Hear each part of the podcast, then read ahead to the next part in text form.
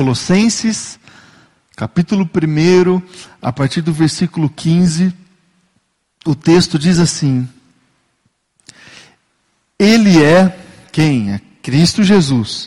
Ele é a imagem do Deus invisível, o primogênito sobre toda a criação, pois nele foram criadas todas as coisas nos céus e na terra, as visíveis e as invisíveis, sejam tronos, sejam soberanias, poderes ou autoridades, todas, olha só, aqui não está algumas ou poucas, aqui está todas as coisas foram criadas por Ele e para Ele.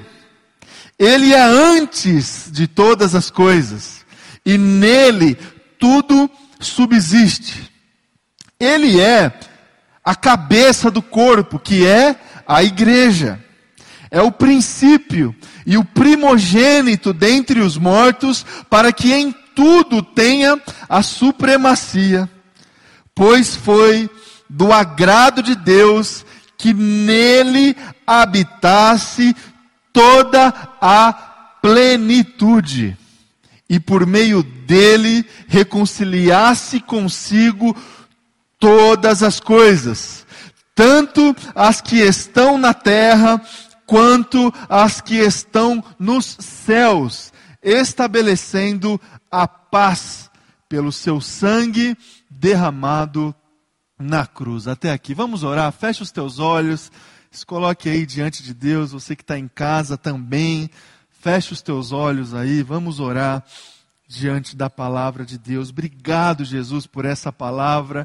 Nós nos colocamos agora com o nosso coração submetido à direção, ao toque do Teu Espírito Santo. Revela para nós, Deus, não somente as letras deste texto que nós lemos, mas revela para nós, Deus, as verdades verdades contidas neste texto que lemos.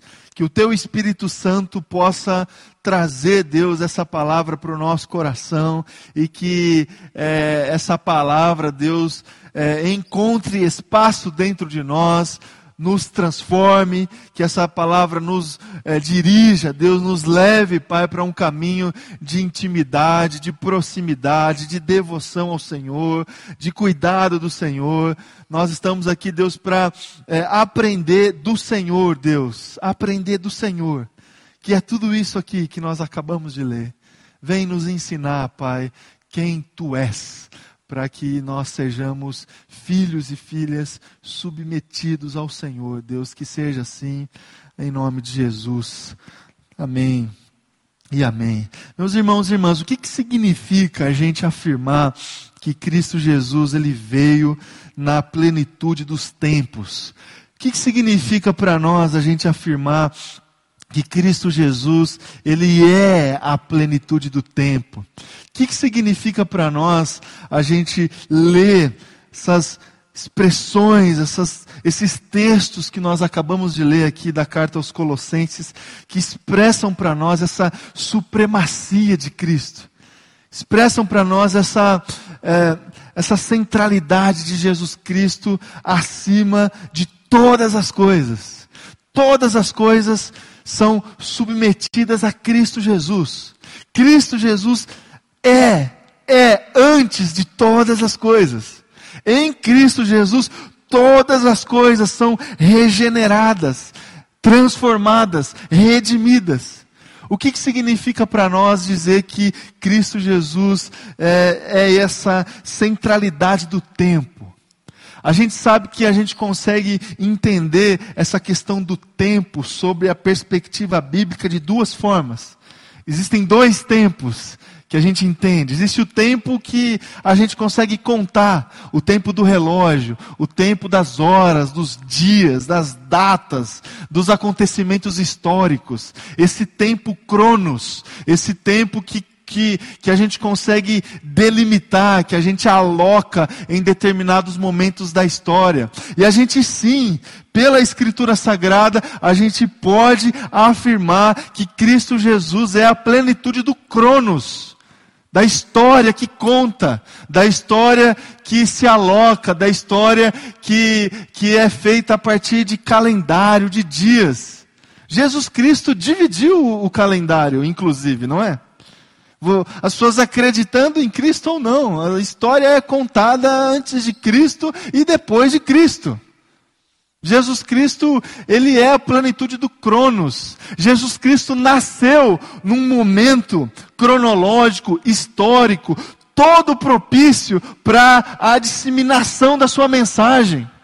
Se você estudar um pouco os historiadores do primeiro século, Flávio Joséfo, por exemplo, ele vai contar para nós e explicar para nós o quão era favorável o contexto histórico da época de Jesus para sua mensagem, para a mensagem cristã chegar a tantos lugares como ela de fato chegou.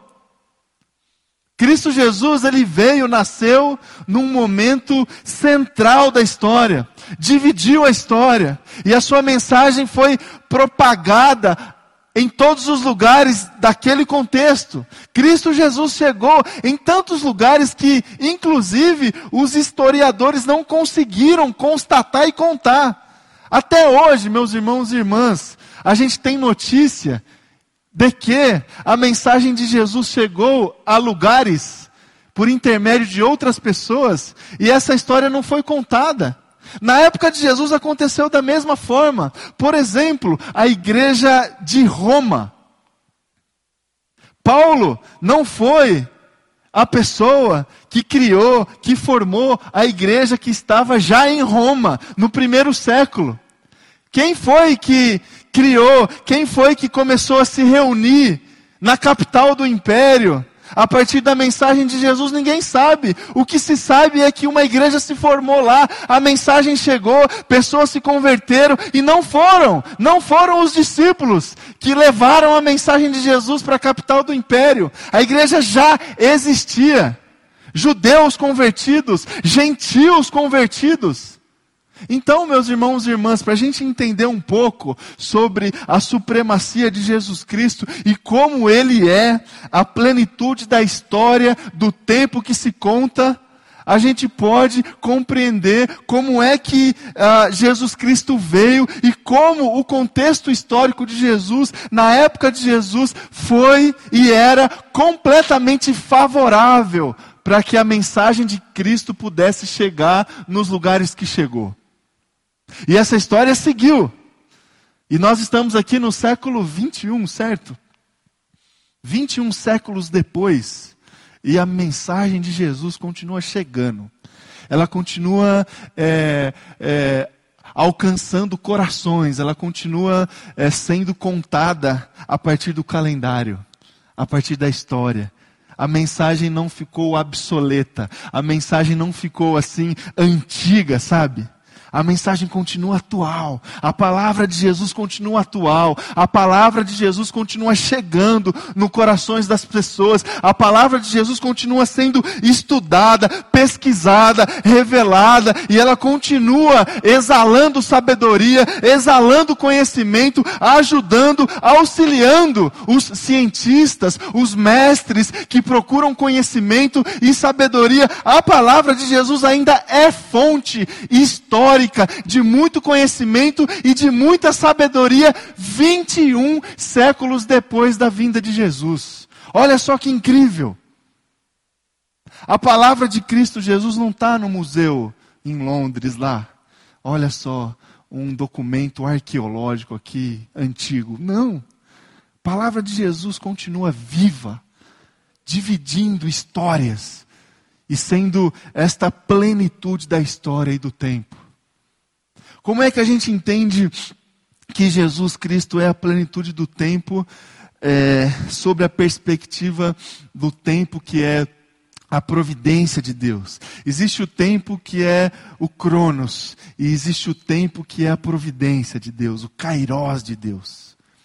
Esse Kairós de Deus não é o tempo que se conta, mas é o tempo que tem a ver com uma categoria de estabelecimento, de vontade e de providência que a gente não entende, que é de Deus.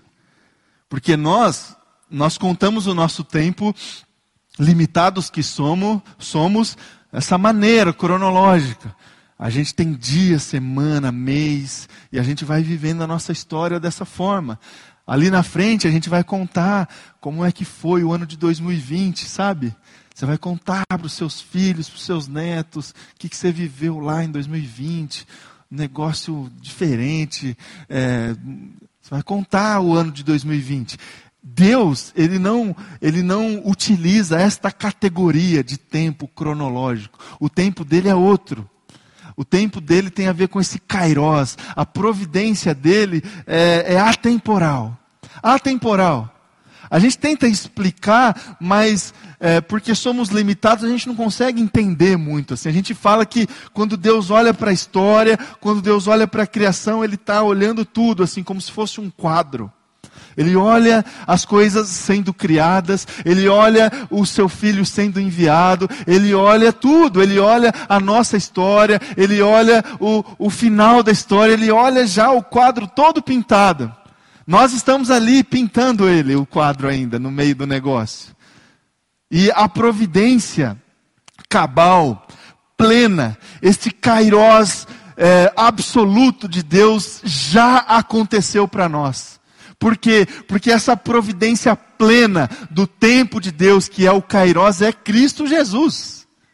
Cristo Jesus. Por isso que eh, as expressões aqui do apóstolo Paulo eh, são essas expressões que levam a gente a entender que Cristo Jesus já era antes de todas as coisas. Ele já existia antes de todas as coisas. Jesus Cristo não foi assim uma solução que Deus adotou no meio da história quando as coisas estavam perdidas assim. A humanidade estava completamente desraigada da, do objetivo da criação, a humanidade já estava completamente distante da vontade de Deus, e Jesus Cristo foi assim uma solução de Deus no meio história. Ah, vou enviar meu filho lá para que ele possa é, viver entre eles e mostrar o meu caminho, morrer. Não, não. Jesus Cristo já era antes de todas as coisas. Jesus Cristo, ele já é depois de todas as coisas. Ele é a nossa esperança, a esperança da redenção de todas as coisas. Ele é o princípio, ele é o fim, ele converge em si todas as coisas. Então Cristo Jesus é esta providência de Deus que já estava estabelecida antes de todas as coisas. É neste sentido que a gente consegue afirmar que Cristo Jesus é a plenitude do Kairós de Deus, da providência de Deus. Ele divide a história, essa história que a gente conta, e ele converge em si mesmo a história, que é a providência de Deus. Então, meus irmãos e irmãs, a gente precisa é, entender quem nós somos diante de Cristo Jesus. Quem nós somos diante dessa magnitude de Cristo Jesus. Quem nós somos, é, quem nós somos dentro dessa história de Deus que é magnífica, que é maravilhosa, que é poderosa. Quem nós somos? O que, que a gente pode fazer diante desse Deus? Meus irmãos e irmãs, a palavra que a gente precisa aceitar no nosso coração, na nossa vida, é que toda essa toda essa realidade macro assim de Jesus precisa acontecer dentro do nosso coração. É mais ou menos assim. Jesus, Jesus Cristo é a plenitude do Cronos, da história que se conta é, Jesus Cristo é a plenitude do Kairós, da providência de Deus. Agora, Jesus Cristo é a plenitude da nossa história? Essa é a pergunta que a gente tem que responder. A gente consegue dividir a nossa vida, a nossa história cronológica entre antes de Jesus e depois de Jesus? Existe um ponto central assim na nossa vida, que a gente identifica que Cristo mudou a nossa história. que Cristo mudou a nossa vida, que Cristo mudou completamente a história da nossa família. Jesus Cristo é, essa, é, é esse ponto é, central na nossa história. Essa é a pergunta que a gente tem que responder. E mais, Jesus Cristo, ele, a gente consegue identificar que Jesus Cristo é a providência de Deus na nossa vida e ele já era a providência de Deus antes da nossa história.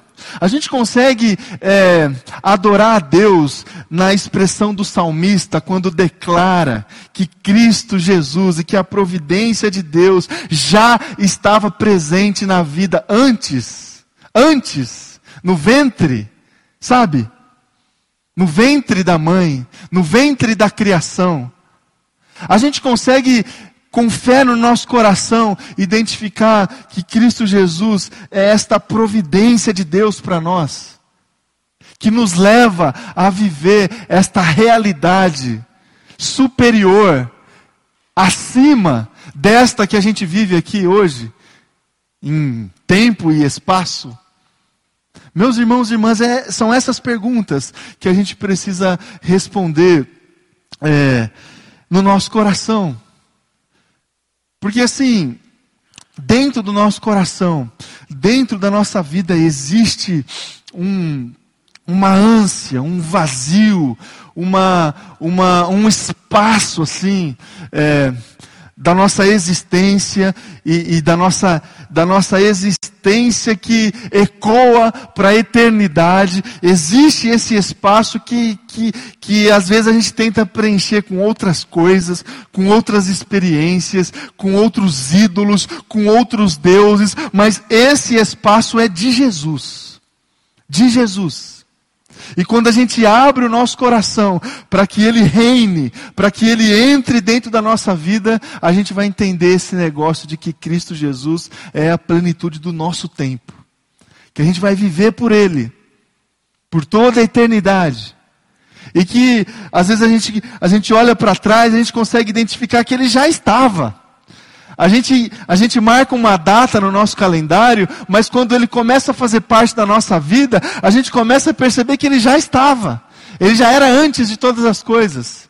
Esse é Cristo Jesus, meus irmãos e irmãs. Esse é Cristo Jesus que tem que mudar a nossa vida, mudar a sua vida, que tem que ser a plenitude do seu tempo e da sua história, assim como ele é de toda a história, de todo o tempo.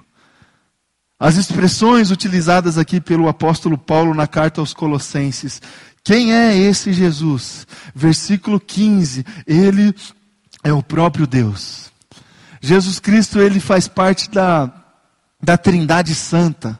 Na, no domingo passado, eu preguei aqui sobre o Espírito Santo. E o Espírito Santo é o próprio Deus. Ele faz parte da Trindade Santa. Jesus Cristo é o próprio Deus. É a expressão perceptível de Deus, a imagem de Deus. A gente, uh, a gente tem em Cristo Jesus este caminho, este caminho. Sem Jesus, uh, as tentativas do homem de chegar, a Deus, chegar até Deus são tentativas assim muito, muito é, dissolvidas, muito é, muito equivocadas assim, porque assim, a gente precisa, a gente precisa olhar para Deus a partir de uma imagem, sabe? A imagem que a gente tem Jesus Cristo. Ele é o único caminho. Ele é a verdade, ele é a vida. Jesus Cristo é a expressão do próprio Deus para nós. Agora, quando a gente entende que Cristo Jesus ele não é suficiente, a gente vai é, trazendo para nós outros caminhos, outras imagens.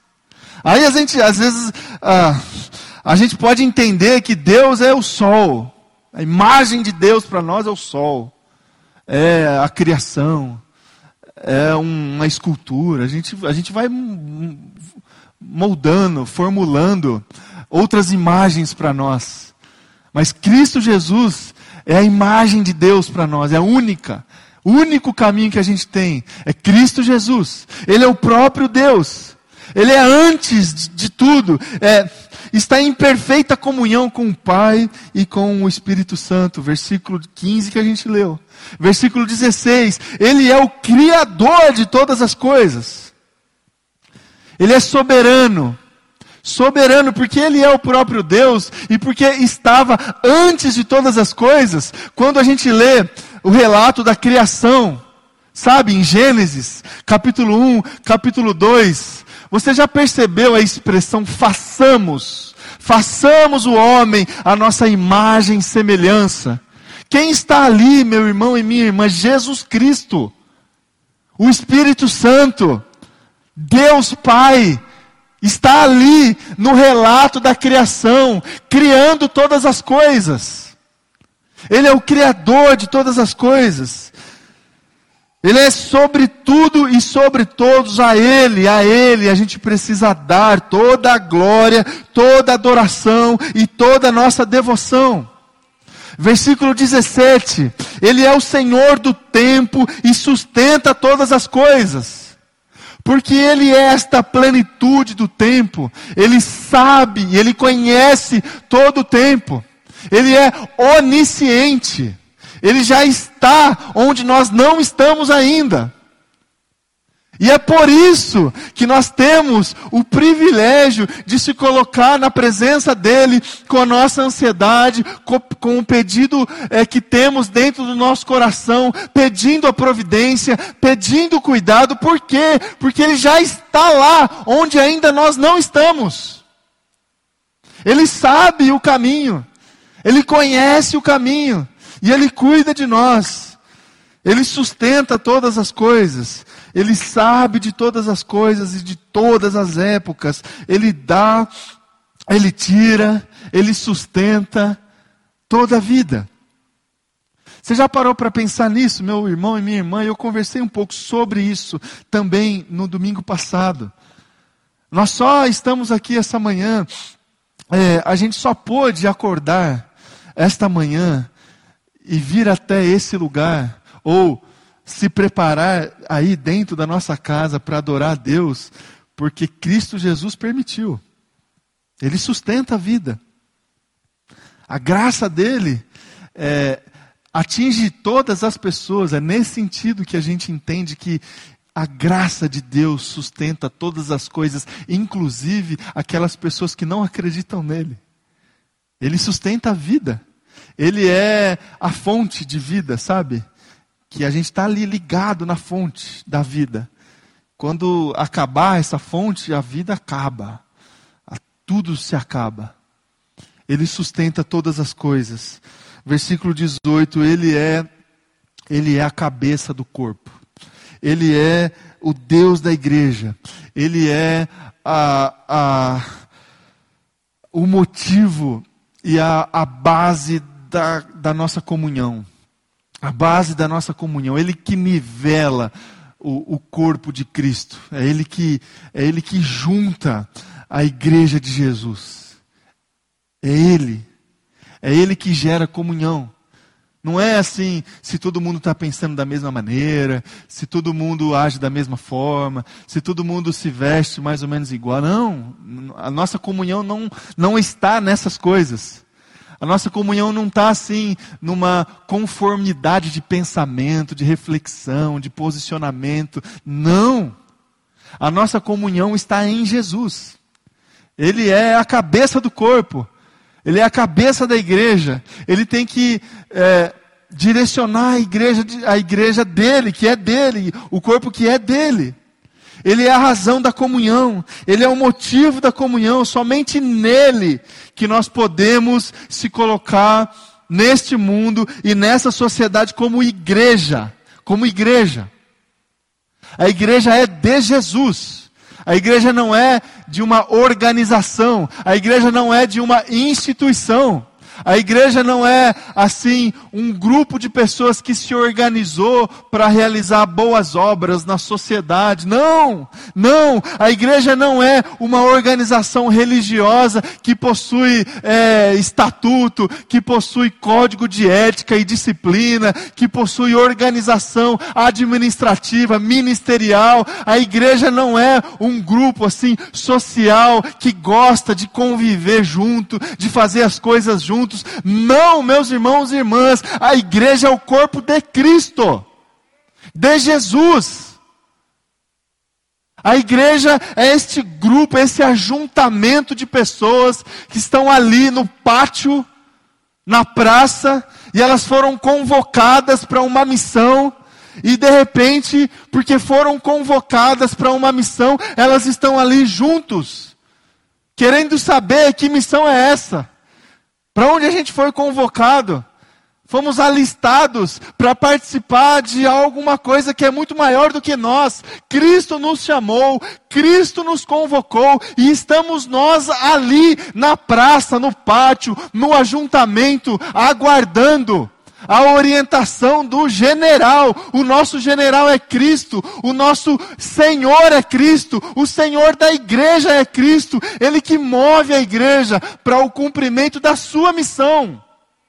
Da missão dele, não é missão de igreja presbiteriana, de igreja batista. Não, meus irmãos e irmãs, é missão de Jesus, de Deus.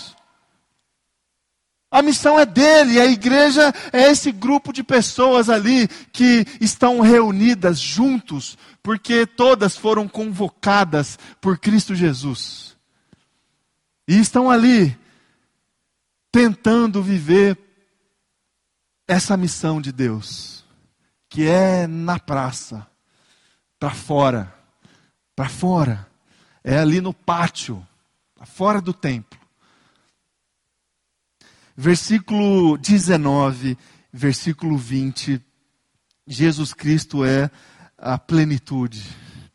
E, e ele converge em si todas as coisas. Jesus Cristo, é, Jesus Cristo, ele, ele dá sentido para todas as coisas. Jesus Cristo, ele traz para nós, ele é a expressão da vontade da presença e, e, e, da palavra de Deus. Ele, ele que traz para nós a, a, a, a, interpretação da lei e dos profetas. É Jesus Cristo que traz para nós. Jesus Cristo, ele, ele, ele, ele traz consigo é, a palavra de Deus. Por isso que ele é a plenitude. Ele transforma a letra em vida, sabe? Ele transforma lei em amor. Ele transforma é, penitência em confrontação, em transformação. Jesus Cristo. Ele, ele, ele transforma a frieza da letra que mata em acolhimento do amor que traz vida. Jesus Cristo. Só Ele faz isso. Se a gente tenta viver o Evangelho, se a gente tentar viver a nossa vida cristã sem fazer esse exercício hermenêutico, cristológico, a gente, a gente vai se dar mal. A gente vai se dar mal. E olha que isso não reduz, como muitos, muitos, muita liderança é, cristã, protestante, evangélica tem dito é, nos últimos tempos. Jesus Cristo não, não, pelo amor de Cristo Jesus não reduz, não reduz as escrituras sagradas, se colocando como o apóstolo Paulo colocou ele como a plenitude de todas as coisas. Ele ecoa a palavra, ele ecoa a, a, a, a lei antiga. Ele, ele, ele transforma essa lei e traz essa lei como é, orientação, amor, direcionamento, exortação, confrontação para as pessoas. Ele, ele transforma é, a realidade das pessoas pela lei, inclusive, mas em amor. Em amor. Talvez a, a experiência mais clara que a gente tenha dos evangelhos com, é, para a gente identificar essa presença dele plena no meio da, da, da história é, do povo de Deus é a experiência de Cristo Jesus com a mulher adúltera. Você se lembra desse texto? Uma mulher foi pega em adultério, e aí os, os religiosos da época, os que possuíam dentro dos seus corações a lei, eles estavam ali para quê? Para praticar a lei. O que, que estava escrito na lei? Que essa mulher deveria ser apedrejada, certo? Essa era a lei. A mulher foi pega em adultério. Qual que é a sanção para esse crime, digamos assim, um apedrejamento? E aí Jesus entra na cena. E aí Jesus entra na cena de uma forma é, completamente constrangedora. Completamente constrangedora como normalmente ele é. Normalmente ele é. Às vezes a gente acha que assim a presença de Deus traz para nós assim é, um, um, certo, é, um, uma certa exultação assim de, de de alegria desequilibrada, de exultação de, um, de uma presença de Deus assim. É, é, Sabe essas que a gente tem quando a gente está numa festa, curtindo alguma coisa? Às vezes Jesus traz para nós essa alegria de, de poder agradecer, de poder louvar, mas normalmente, pelos textos que lemos, nas histórias, nos evangelhos, a presença de Jesus normalmente é constrangedora. Normalmente é aquela presença assim que, sabe, muda, muda, o, muda o clima. Estava todo mundo legal, chega Jesus, negócio. É. Único, a única história que Jesus, assim, eu acho que deixou o clima melhor foi quando ele é, transformou a água em vinho na festa, né? Aí todo mundo, é isso aí. Mas aqui na ocasião, Jesus chega e fala: Ó, quem não tem pecado, vamos combinar? Vocês querem cumprir a lei? Vocês querem? Vocês são zelosos aí, tem a lei no coração, vocês são judeus assim de primeira de primeiro lugar no banco. Então vamos lá. Quem não tem pecado pode atirar a primeira pedra. Foi essa a palavra de Jesus. Olha só, ele não negou a lei. Ele não jogou fora a lei. A lei continua. A lei segue. A, a sanção continua valendo. Mas olha só como Jesus fez. Então vamos cumprir a lei então aqui direito. Quem não tem, atira a primeira pedra. E aí, os zelosos ali, na ocasião, foram saindo da cena, devagar, um atrás do outro, um atrás do outro. E aí Jesus continua. Jesus continua. Jesus chega para a mulher e diz: Ó, oh, você está vendo? Ninguém te condenou. Ninguém te condenou. E Jesus encerra a o diálogo ali com aquela, com aquela mulher, dizendo: ó, vai e não peques mais. Não foi assim, ó, tá vendo? Ninguém te condenou, tá tudo certo. Pode continuar a sua vida aí do jeito que você, do jeito que você, do jeito que você faz. Não, não é assim também. Não é assim também. Jesus ele é uma presença acolhedora e que traz confrontação. Tá vendo? Ninguém te condenou mas você sabe que a sua vida não está legal. Você sabe que você precisa mudar. Então vai e não peques mais. E é incrível esta metodologia de confrontação de Jesus que não expõe. Não expõe.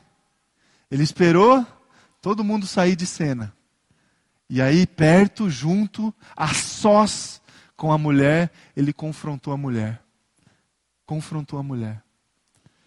Esse Jesus que traz para nós e que plenifica para nós a lei dele e ele faz isso em amor. A lei continua valendo, continua valendo. Agora em Jesus ela é ecoada assim, de uma forma prática. E em Jesus, versículo 20, é, nós temos a salvação. Temos a salvação. O seu sangue derramado nos traz a reconciliação. E essa manhã, a gente tem o privilégio de estar aqui diante dessa mesa, que foi muito bem preparada, está linda, foi preparada pela nossa irmã Luzia, que está aqui, pela Eliana também, que nos ajudou. E essa mesa aqui é a mesa de Jesus. A mesa de Jesus. A mesa do Natal é a mesa de Jesus. É, não é a mesa assim do, do peru, sabe as coisas que a gente só come no Natal? Peru, tender, chester, só come no Natal. É, não é, não é a mesa não é de comida, a mesa é de Jesus de Jesus. E nós estamos aqui diante dessa mesa, diante de Jesus e diante desse Jesus que traz para nós salvação. Salvação. Ele traz para nós a, a, a resposta do nosso anseio, que teme a morte, que teme o fim, que teme o fim de todas as coisas. Ele traz para nós. E quando nós olhamos para essa mesa, a gente olha para. É, se a gente afirma assim, meus irmãos e irmãs, que Jesus Cristo é a plenitude do tempo, a, a plen, que ele veio na plenitude dos tempos, se a gente fosse delimitar esse instante, sabe? Esse instante da plenitude, a gente vai precisar olhar para a cruz. Para a cruz. Sabe quando na cruz Jesus é, olha e ora ao Pai e diz assim: está consumado, sabe? Está consumado. Esse instante é a plenitude dos tempos, a plenitude do tempo. Está consumado. E essa mesa nos leva para lá, nos leva para a cruz, nos leva para essa demonstração completa